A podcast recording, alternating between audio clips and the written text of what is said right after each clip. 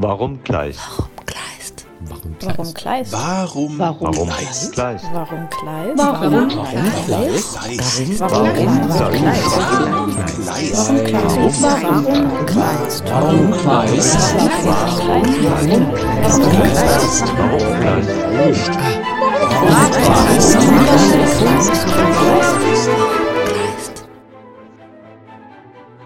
Warum Kleist? Der Podcast des Literaturhauses Heilbronn. Wir versuchen herauszufinden, wer Kleist war. Wir wollen hinter den Mythos blicken. Was hat er uns heute noch zu sagen? Im Gespräch mit Expertinnen und Experten versuchen wir diese Fragen für euch zu beantworten. Kleist und seine Verortung in der Schwellenzeit um 1800 haben Generationen von WissenschaftlerInnen vor Herausforderungen gestellt. Besonders zu den Romantikern hatte Kleist ein ambivalentes Verhältnis und orientierte sich zeitlebens mehr an der Weimarer Klassik. Rüdiger Görner spricht in dieser Sonderfolge über das schwierige Verhältnis Kleists zu den Dichtern seiner Zeit. Rüdiger Görner wurde 1957 in Rottweil geboren und lebt als Literaturwissenschaftler, Schriftsteller, Übersetzer und Kritiker seit 1981 in London. Er ist Gründer des Ingeborg Bachmann Center for Austrian Literature. Seit 2004 ist er Professor für neuere deutsche Literatur und Gründungsdirektor des Center for Anglo-German Cultural Relations am Queen Mary College, University of London. Lieber Herr Görner, schön, dass Sie Zeit gefunden haben für diese Podcast-Folge. Warum Kleist? Einstieg vielleicht. Warum Kleist und warum Kleist immer wieder, gerade auch im Zusammenhang mit Schwellenübergängen und der Romantik? Ja, Herr Knittel, die Frage ist präzise und die Antwort kann gar nicht so präzise ausfallen. Äh, Das hat damit zu tun, dass ähm, Kleist genau aus meiner Wahrnehmung in diesem Zwischenbereich zwischen geradezu äußerster Präzision und einem äh, Empfinden, das er, denke ich, im Kohlhaas so wunderschön ausgedrückt hat, nämlich das Rechtsgefühl. Und das Rechtsgefühl ist nicht nur auf ähm, Recht bezogen bei Kleist, denke ich, sondern es ist auch bezogen auf die Kultur, in der er lebte, auf die Kultur, die er reflektierte, zu der er Entscheidendes beitrug, auch wenn es die Zeitgenossen nicht wahrhaben wollten.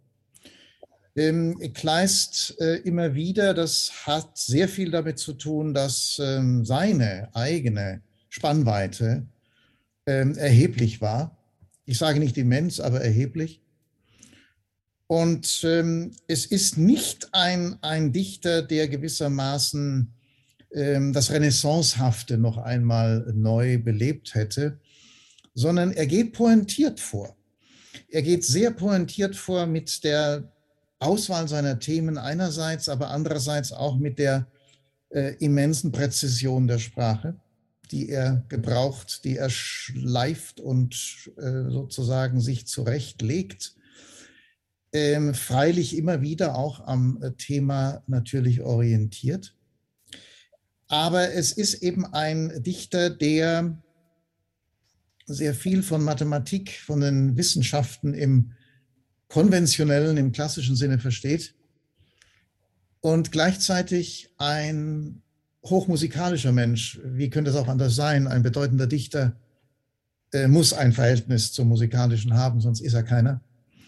Ähm, und bei ihm kommt nun hinzu, dass es nicht irgendwie eine Musikalität ist, sondern es ist wiederum das präzise, das sehr eigenartige Instrument eigentlich, die Klarinette, nicht unbedingt das Instrument, das man ähm, in der damaligen Zeit äh, favorisiert hätte.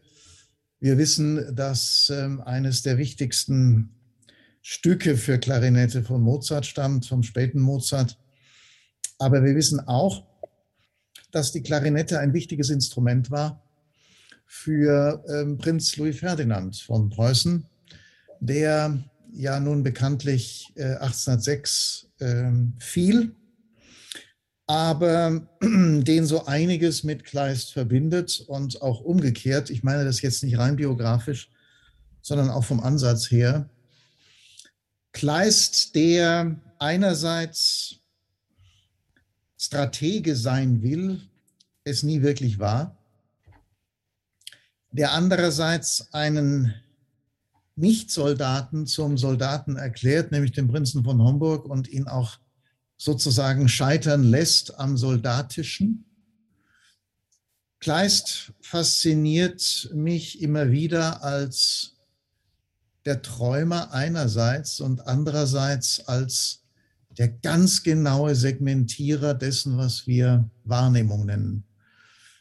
Also wenn ein Autor der damaligen Zeit, wenn ein Dichter der damaligen Zeit, ein Intellektueller, der er auch war, ein Journalist, zu dem er wurde, wenn er auf die Idee kommt, dass man durch die entsprechend gefärbte Linse seiner Brille äh, genau das so sieht, wie es die Farbe in dieser Linse einem vorgibt, oder die Gläser, dann zeigt das, da hat jemand Spinoza ebenso verstanden, wenn er auch vielleicht nicht im Einzelnen gelesen hat, wie auch Kant. Und ähm, was natürlich immer wieder interessiert bei Kleist aus meiner Sicht, ist dieses Wechselverhältnis von Dichtung und Denken, dem philosophischen Bemühen, aus dem keine wirklichen philosophischen Texte werden. Das hat er mit den an der Philosophie scheiternden Hölderlin gemeint. Aber es ist eben ein äh, Autor, ein Dichter, der sich am Denken seiner Zeit auch abgearbeitet hat. Ich meide das Wort Kleistkrise. Das finde ich nicht so passend. Wer gerät nicht in eine Krise, wenn er, Kleist, wenn er Kant liest? Übrigens auch Kleist, der Versprecher sitzt durchaus. Ähm, das ging auch Coleridge nicht anders. Wir wissen, dass Samuel Taylor Coleridge bei der intensiven Lektüre von Kant zum Opium griff. Also diese Krise gehört zur Kant-Lektüre. Und ähm, das ist, ich meine, wir könnten auch den äh, zunächst Kant-Adepten Schiller aufrufen, ähm, der nun auch kein lupenreiner Interpret äh, von Kant wurde, aber äh, der sozusagen seine eigene kritische Auseinandersetzung mit Kant eben übersetzte. Er übersetzte sie letztlich äh, in die ästhetische Erziehung. Und wenn wir einen Kleist uns vornehmen und gerade auch sein Verständnis von Erziehung, dann hat das auch mit ästhetischer Erziehung durchaus im, im Sinne Schillers zu tun. Die vielgeschmähten Briefe an die verlobte Wilhelmine ähm, die darauf hinausliefen, so sagt man ja gewöhnlich, dass er diese Frau reglementieren wollte. Ähm, auch das, denke ich, sollte man mit Vorbehalt äh, sehen und im Urteil nicht zu schnell werden. Denn was da passiert, ist im Grunde eine, so schematisch das sich auch ansieht, wenn man diese Briefe liest, aber es ist natürlich auch eine Liebeserziehung. Es ist eine Erziehung, die etwas zu tun hat, auch mit der Schönheit der Sprache, mit der er Bildung vermitteln will. Das gehört auch dazu. Und er setzt in dieser Hinsicht den Bildungsbegriff, den Erziehungsbegriff ähm, noch, würde ich sagen, genauer um, als das Schiller getan hat in der ästhetischen Erziehung. Ähm, da gibt es bei Kleist wenig Bildungsschwadronieren. Er ist sehr klar in der Frage, was ist eigentlich notwendig, ähm, damit man sich bildet. Und sein Spektrum ist in der Tat äh, nicht untypisch für die damalige Zeit, aber immerhin, sie reicht eben vom mythischen Bewusstsein ähm, bis hin zur Naturwissenschaft. Jetzt haben Sie schon einige Aspekte genannt. Ähm, unter anderem äh, sein musikalisches Dichten. Ähm, es gibt natürlich bei Kleist auch, und Sie haben auch politische Aspekte genannt, ähm, äh, seine, sein Willen zur, zur Strategie, was vielleicht nicht ganz geklappt hat, auch militärisch äh, natürlich nicht. Ähm, die heilige Cäcilie oder die Gewalt der Musik äh, haben Sie in, Ihrem, äh, in Ihrer Romantikstudie zu Recht als das vielleicht romantischste Erzählstück Heinrich von Kleist bezeichnet. Ähm, wenn wir jetzt noch die, die Politik äh, mit einbeziehen, äh, wie kann man Kleist in der Romantik, wenn wir ihn in der Romantik verorten wollen, ähm, wie kann man ihn da verorten?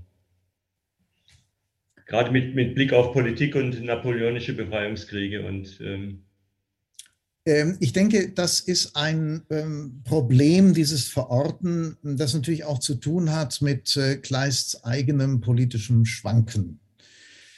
Ähm, Kleist als Aristokrat ist das eine, Kleist als intellektueller Beobachter seiner Zeit das andere. Er ist, denke ich, in jedem Fall auch ein Kritiker seiner Zeit, zumindest wurde er es. Ähm, er identifiziert sich sehr wohl mit seinem Stand zunächst. Er identifiziert sich aber auch mit dem Wechselspiel im Politischen. Er sieht die Katastrophe von 1806, was Preußen angeht, sehr genau, kann sie werten. Aber gleichzeitig ist er durchaus bereit, äh, den Code Zivil Napoleons ähm, in äh, deutscher Übersetzung sozusagen zu verlegen. Das heißt, er weiß sehr genau, was ähm, die Stunde geschlagen hat. Und er kann sich, und das scheint mir interessant zu sein, er kann sich darauf einstellen. Er stellt sich ein auf die Wechselverhältnisse des Politischen. Er stellt sich ein auf die Realität von Gewalt. Er weicht dem Problem Krieg nicht aus. Ähm, er weiß, dass vieles an dem, was ähm, mit Politik zu tun hat, was auch Politik vielleicht zu bewältigen versucht, nämlich das Böse, das schlichtweg Böse, dass damit immer zu rechnen ist, dass da etwas köchelt im Untergrund, was man benennen soll. Und das tut er in der Penthesilea, das tut er in der Hermannschlacht, das tut er natürlich auch im Prinzen von Homburg. Und interessanterweise, wenn er sich dann als Journalist schlecht neudeutsch gesagt, outet, dann ist er Zeitzeuge, dann ist er einer, der die Nachrichten des Tages umsetzen will. Mhm. Und wenn man sich die Dokumente anschaut, die es ja gibt im Umfeld von Kleist, dann zeigt sich, wie zum Beispiel Hardenberg sehr klar und deutlich sagt, ähm, im Kreise der Minister äh, um Friedrich Wilhelm III. herum, ähm, dem Kleist gebt dem nur das, was ihr auch den anderen Zeitungen gebt. Der soll also keine privilegierten Nachrichten vermitteln dürfen. Das heißt, man rechnet mit diesem Kleist ähm, manchmal durchaus mit ähm, Problematischem. Und man weiß, er meint es ernst, dieser Kleist. Und er versucht ja auch, äh, heute würden wir sagen, Weltnachrichten zu vermitteln in seinen Berliner Abendblättern. Und ähm, diese Weltnachrichten, gut, es sind äh, Korrespondentenberichte, die er von anderen äh, Organen übernommen hat und so weiter, alles bekannt. Aber das Interessante daran ist, er hält an diesem Konzept einer, sagen wir mal, durch Nachrichten vermittelten Art einer politischen Bildung, ich benutze wieder das Wort Bildung, äh, fest. Und diese politische Bildung möchte er auch durch ein solches Organ wie eben die Berliner Abendblätter ähm, aufbauen, dazu beitragen. So sehr das auch aus der Not geboren ist, er, er braucht irgendeinen Lebensunterhalt, er möchte sich ihn schaffen. Jetzt betritt er ein Feld, nämlich den Journalismus, der ja unter seinesgleichen, sowohl unter den Aristokraten wie auch unter den äh, führenden Intellektuellen, man denke an Weimar, absolut verpönt war. Wenn er sich als Journalist outet, dann ist er einer, der äh, eigentlich sich mit den Tagesgeschäften beschäftigt. Mhm. Und damit ist er als Dichter, so meinen zumindest Zeitgenossen, gar nicht mehr ernst zu nehmen. Genau. Aber er wagt das und er sagt, ich brauche diesen Art von sagen wir es mit Kafka, diesen Bodensatz, Ich Mhm. brauche diesen Bodensatz, um überhaupt auch plausible Dinge wieder neu auch im Dichterischen aufbauen zu können. Mhm. Denn die Frage zum Beispiel, was Recht ist und was nicht Recht ist, da finden wir in den Abendblättern eben ein Zitat oder einen Fall aus England, nicht, wo es um Rechtsfälle geht. Das interessiert ihn weiter. Das ist nicht abgetan mit ähm, dem zerbrochenen Krug. Das ist nicht abgetan mit, mit dem Kohlhaas, ganz und gar nicht. Das geht für ihn weiter. Ist auch geschichtlich nicht rein verortet, sondern er löst es heraus aus der Geschichte und bringt es in die Gegenwart und sagt, unsere Gegenwart ist voller Rechtsprobleme. Schauen wir uns mal um. Mhm. Und äh, das finde ich ähm, mehr als bemerkenswert für einen Dichter der damaligen Zeit. Und insofern, äh, wenn ich auch hier Romantikbuch, äh, ich habe nur quer gelesen, muss ich gestehen, bisher äh, richtig verstehe, ist es natürlich äh, vielleicht eine verkürzte Fragestellung und ähm, wo lässt sich äh, Kleist überhaupt verorten? Kleist gehört natürlich in die romantische äh, Perspektive, äh, in das äh, sowohl als auch und weder noch ist er zu, zu verorten, wenn wir ihn verorten will, genau. Und das ist vielleicht so die, die Quintessenz dessen, was Sie jetzt auch gerade gerade ausgeführt haben mit, mit dem Bildungsauftrag, mit dem politischen, mit, dem Tag, mit der Tagesaktualität, mit seiner musikalischen äh, Schreibe, äh, die, das Horchen auf die, auf die Sprache, die Präzisierung der Sprache. ähm, ein Quersteher der Literatur, der aber im, im, Tag, im Tag verankert ist und verortet ist, wenn ich es nochmal so, so nennen darf. Ja, ähm, ich, ich finde, Herr Knittel, die, die, die Formulierung, das sowohl als auch und das weder noch und dergleichen, das ist sehr treffend und das ist, glaube ich, genau das, was uns bei Kleist beschäftigen muss. Sie fragen ähm, sehr klar nach der Positionierung Kleists, nach der Verortung eben auch im Romantischen. Man muss tief schlucken, denke ich, wenn man äh, Kleist und die Romantik äh, gewissermaßen in eines zwingt.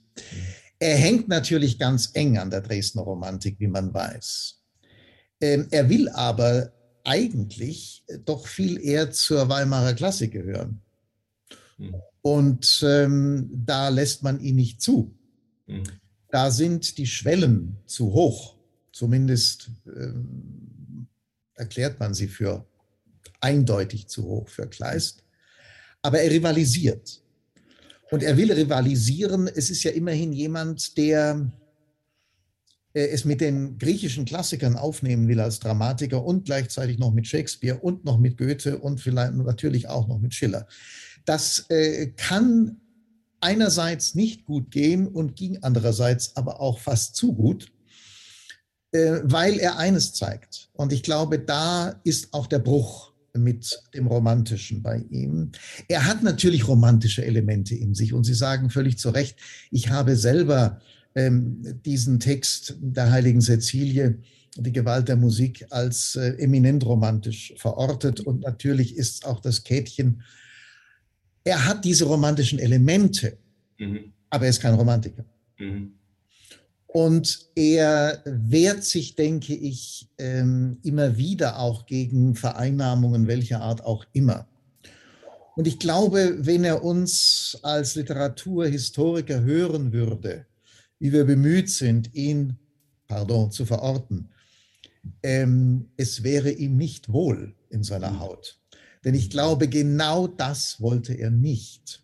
Nur eines, ähm, denke ich, können wir an ihm sehr klar und deutlich festmachen, nämlich wo verläuft der Bruch mit dem Romantischen. Der verläuft nach meiner Einschätzung in seiner Sprache und durch seine Sprache.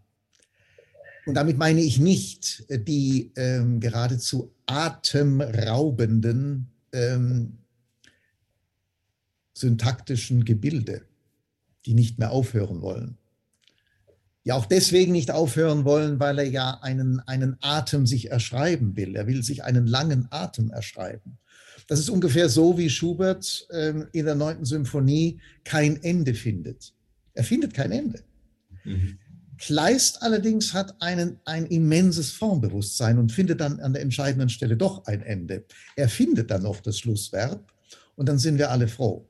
Ähm, aber das ist es nicht, was ihn von der Romantik trennt, sondern aus meiner Sicht trennt ihn, trennt ihn der Riss, das Zerrissene in der Sprache von der Romantik. Denn das haben die Romantiker so nicht. Das mhm. hat kein von Arnim. Das hat ein Eichendorff schon sowieso nicht.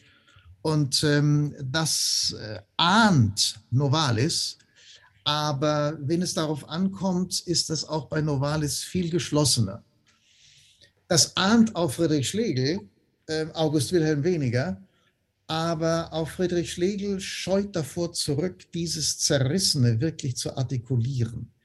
Kleist scheut davor nicht zurück, weil er erkennt, dass wir, wenn wir reden, reden wir oft mit Sprachverrissen. Und das haben wir natürlich exemplarisch in der Penthesilea, wo alles auseinanderreißt, wo alles sozusagen äh, nicht mehr zusammenfinden will.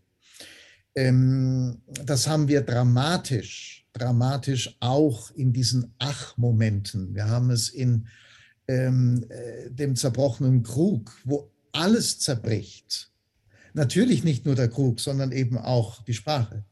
Mhm das Fetzenhafte, das, was da noch so, ähm, ja, wir haben ja im, im, im Halbschwäbischen, glaube ich, das schöne Wort des äh, Dahingefetzten, nicht wahr? Mhm. Dieses Dahinfetzen, ja, das, das haben wir eben auch bei Kleist, ganz erstaunlich. Und das ist natürlich alles andere als sowohl romantisch wie auch klassisch. Das ist überhaupt nicht klassisch, natürlich mhm. nicht. Aber er möchte sich damit empfehlen. Ausgerechnet will er, dass, dass Goethe den zerbrochenen Krug äh, ins. Nein, das konnte nicht gut gehen. Mhm. Natürlich nicht. Ähm, vorstellbarer wäre gewesen, wenn man auf der Weimarer Bühne ähm, den Amphitryon gesehen hätte. Das wäre was anderes gewesen. Denn ich würde doch behaupten, selbst unter Einschluss des Prinzen von Homburg, klassischer als im Amphitryon war Kleist selten. Mhm. Genauso wie er romantischer, seltener war als im Käthchen oder in der heiligen Cäcilie. Mhm. Aber die meisten anderen Texte, vom Anfang Schroffenstein bis sonst wohin, die meisten anderen Texte bewegen sich dazwischen. Mhm. Zwischen diesen romantischen Anflügen, zwischen diesen romantischen Stiladaptionen und dem Willen zur, zum Klassischen, was bei ihm ja immer ein Wille zum Mythischen ist. Mhm. Und dieser Mythos-Begriff, dieser Mythos-Gedanke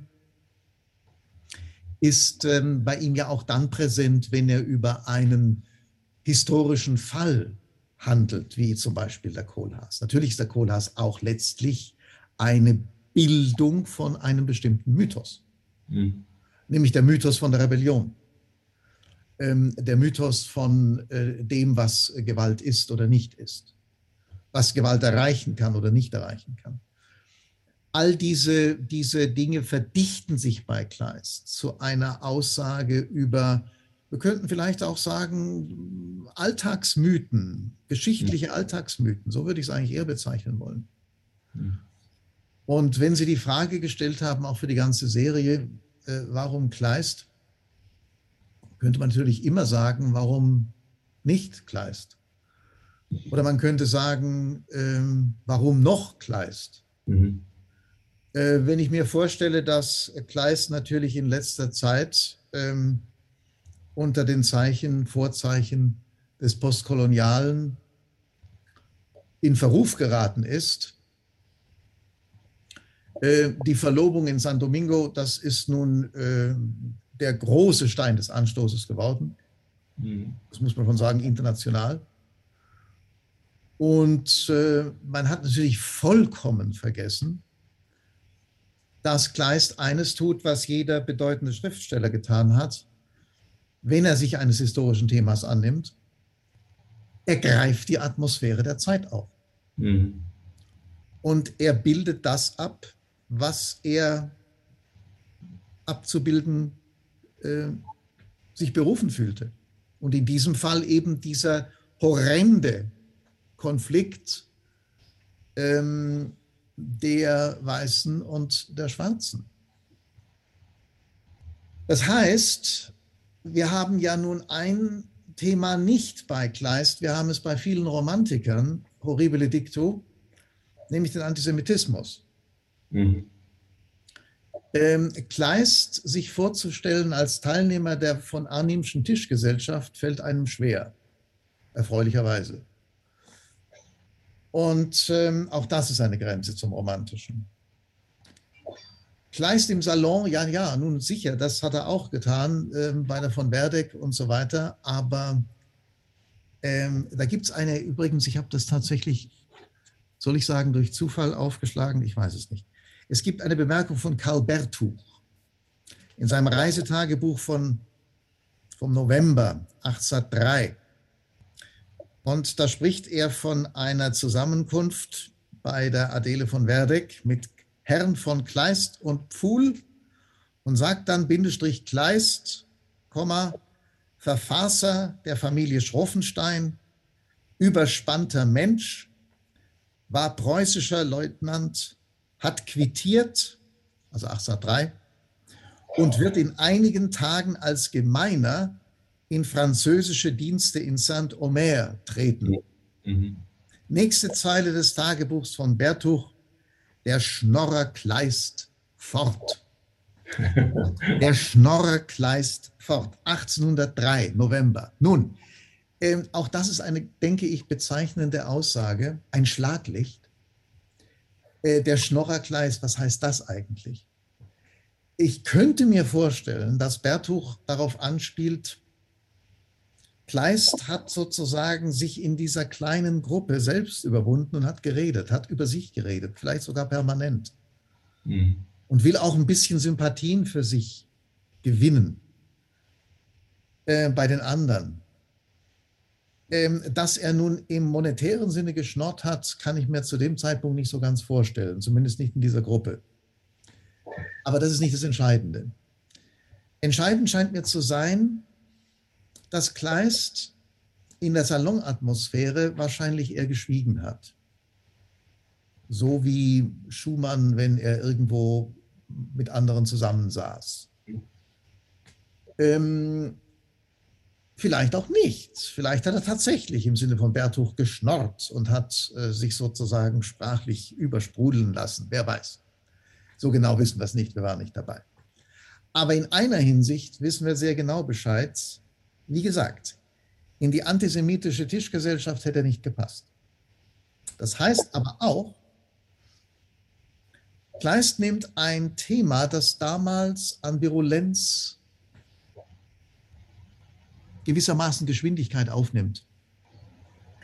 Er nimmt das nicht auf in sein Werk. Er behandelt es nicht. Er nimmt Abstand von dergleichen Verunglimpfungen. Ich möchte das jetzt nicht gegeneinander aufwiegen, dieses ähm, Verdikt Kleists aus postkolonialer Hinsicht äh, gegen äh, dies, das Nichtvorhandensein von antisemitischen Äußerungen. Ich will das nicht gegeneinander halten, und, aber ich will nur darauf hinweisen, es gibt nun tatsächlich Themen, die hat er nicht aufgegriffen. Auch das müsste man mal klar und deutlich sagen. Und ähm, das gilt auch noch für den Journalistenkreis, der jetzt auch nicht jedes Thema aufnimmt, ganz so gar nicht, sondern der hochinteressant und selektiv vorgeht. Mhm. Wiederum sehr targetiert. Er weiß, was er tut. Ich denke, davon können wir tatsächlich ausgehen. In den verschiedenen Richtungen weiß er es. Mhm. Ja? Und das, denke ich, äh, hat etwas zu tun mit dem mit Ihrer Frage auch, warum Kleist? Einfach um einen solchen Fall, natürlich ist ein Fall gewesen, aber ein spannender Fall, der in alle Richtungen schillert. Mhm. Jetzt vielleicht noch zwei äh, Fragen, Fragekomplexe. Zum einen, ähm, Sie haben bei der Heilbronner Tagung über Hölderlin und Kleist äh, im Dialog, seit ein Gespräch wir sind, ein fiktives Gespräch sich vorgestellt, Kleist und Hölderlin treffen zusammen. Umgekehrt, wie wäre es für Sie, äh, wenn Kleist heute auftreten würde, Kleist leben würde? Was würden Sie ihn gerne fragen? Eine schöne Frage. Ähm, nun, ich denke, er ähm, sollte befragt werden und ich würde ihn tatsächlich gerne befragen über sein Verhältnis zum Krieg. Mhm. Ich würde ihn befragen zu seinem Verhältnis zur Gewalt, auch zur terroristischen Gewalt. Kohlhaas wird zum Terroristen. Ich würde ihn fragen, ob er die, seine Vereinnahmung im deutschen Herbst und davor, wie er die sieht, wie er die wertet. Ich würde ihn fragen wollen, welche Bedeutung Grazie noch für ihn hat heute angesichts sehr ungraziöser Verhältnisse in unserem Dasein. Ich würde ihn auch fragen, wie entschieden er an der Zerrissenheit im Sprachlichen festhalten würde, wenn er heute schriebe. Kleist würde nicht gendern. Kleist würde nichts ändern, er würde wohl nichts in dieser Hinsicht zurücknehmen, zurücknehmen schon gar nicht.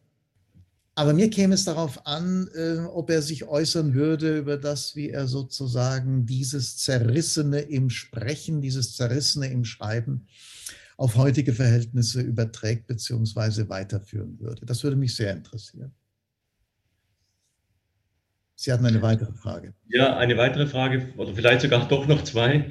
Ähm, zum einen ist Kleist natürlich auch äh, oft ein Dichter für Dichter und Schriftstellerinnen unserer Tage.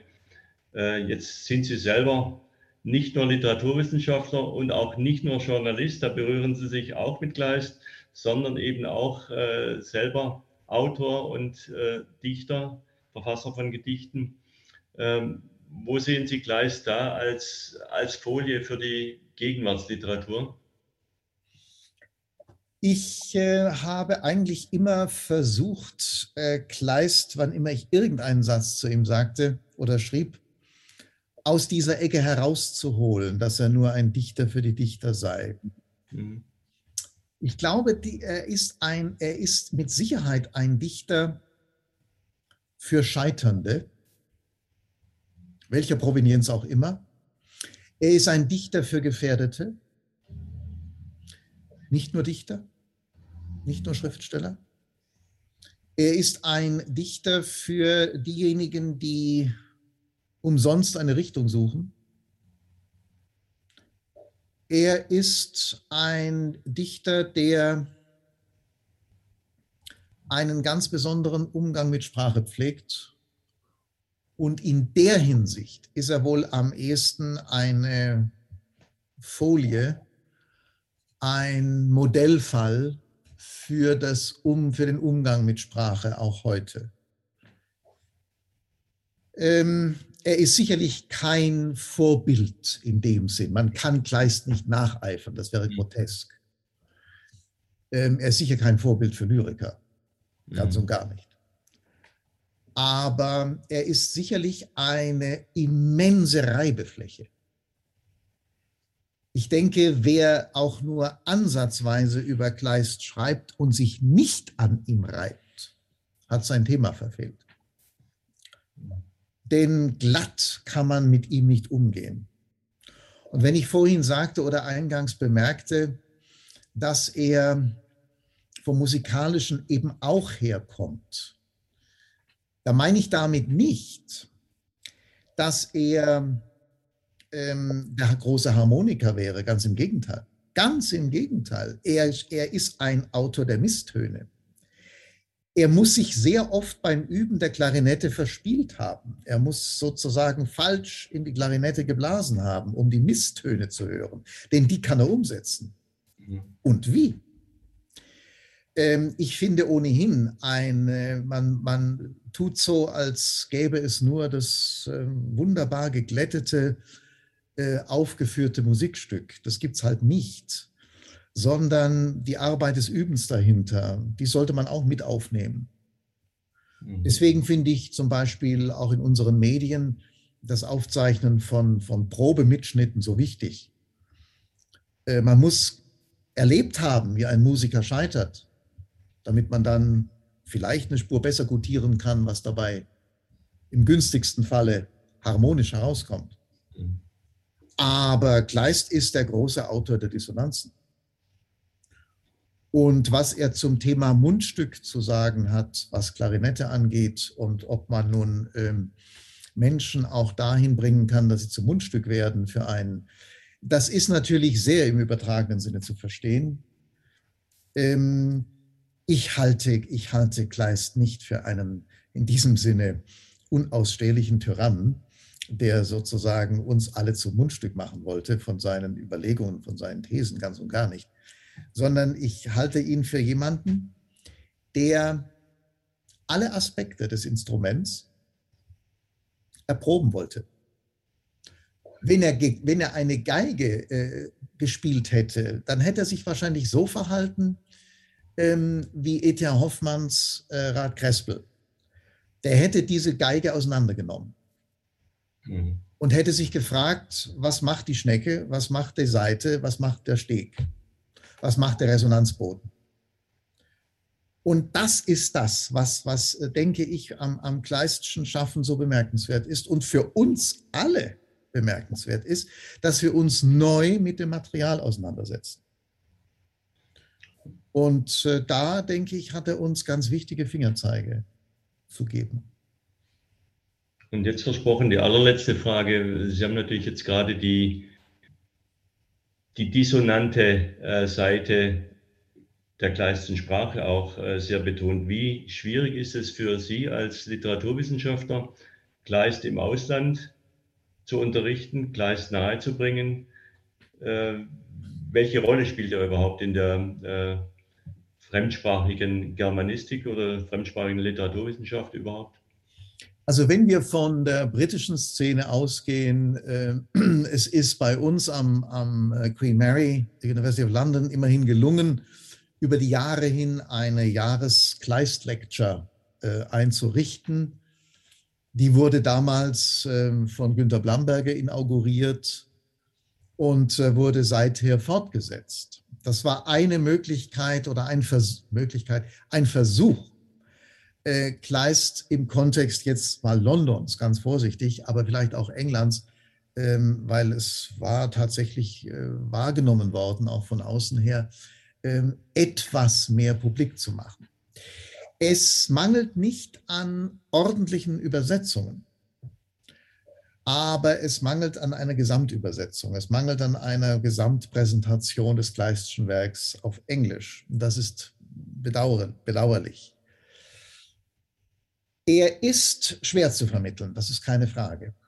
Äh, manche Stücke leichter, manche Prosastücke auch. Ähm, aber es dauert, bis man, äh, bis man Studenten an Kleist heranführt, zumal dann, wenn das Deutsche nicht ausreicht. Und es reicht in vielen Fällen eben nicht mehr aus, um Kleist noch wahrzunehmen, im Original wahrzunehmen. In den Übersetzungen, mit den Übersetzungen geht es dann. Ähm, wir haben einen großen Fürsprecher, interessanterweise zum Beispiel für den Michael Kohlhaas in Michael Hoffmann Mhm. der sich darüber auch äh, in der Publizistik geäußert hat und so weiter. Punktuell geht es. Ich habe über Jahre äh, immer wieder mal, nicht jedes Jahr, aber immer wieder mal ein kleines Seminar auch angeboten. Es gibt ähm, namhafte Kollegen in, in Britannien, die ähm, das auch getan haben. Ich denke an Ricarda Schmidt, ich denke an Nicolas Sohl und viele andere. Aber äh, eines allerdings hat man festgestellt. Wer unter den Studenten oder sagen wir das etwas neutraler unter der, in der Studentenschaft, ähm, wer sich dafür Kleist erwärmte,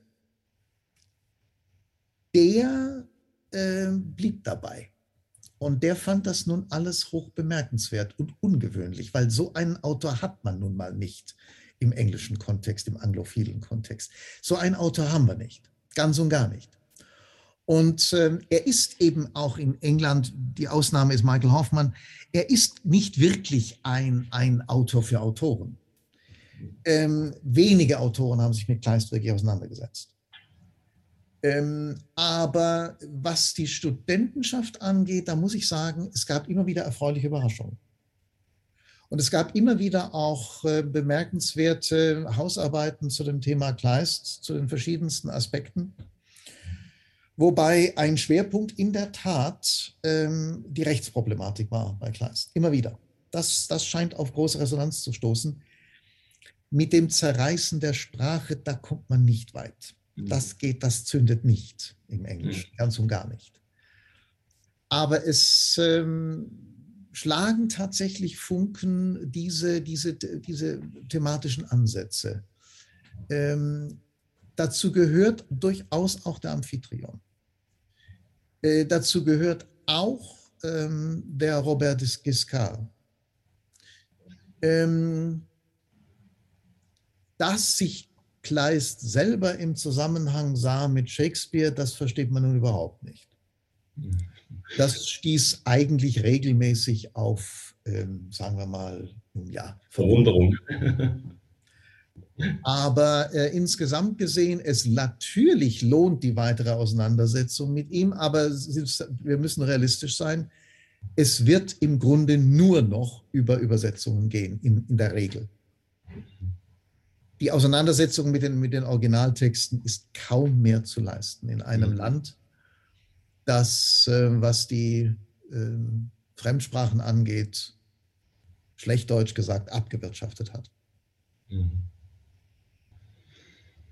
Ja, vielen Dank. Das ist jetzt äh, einerseits ein schöner Ausblick äh, mit, der, mit der Aussage, so einen Autor haben wir hier nicht und andererseits natürlich mit äh, der Perspektive, äh, die Fremdsprachen haben in England, in Großbritannien möglicherweise abgewirtschaftet. Ähm, natürlich sehr bedenklich. Ganz herzlichen Dank, dass Sie sich so lange Zeit genommen haben, lieber Herr Görner. Sehr Alles gerne. Warum, Warum Kleist? Warum Kleist? Der Literaturhaus-Podcast. Jeden Monat hier auf Spotify und überall, wo es Podcasts gibt. Wenn ihr keine Folge verpassen wollt, dann abonniert uns jetzt.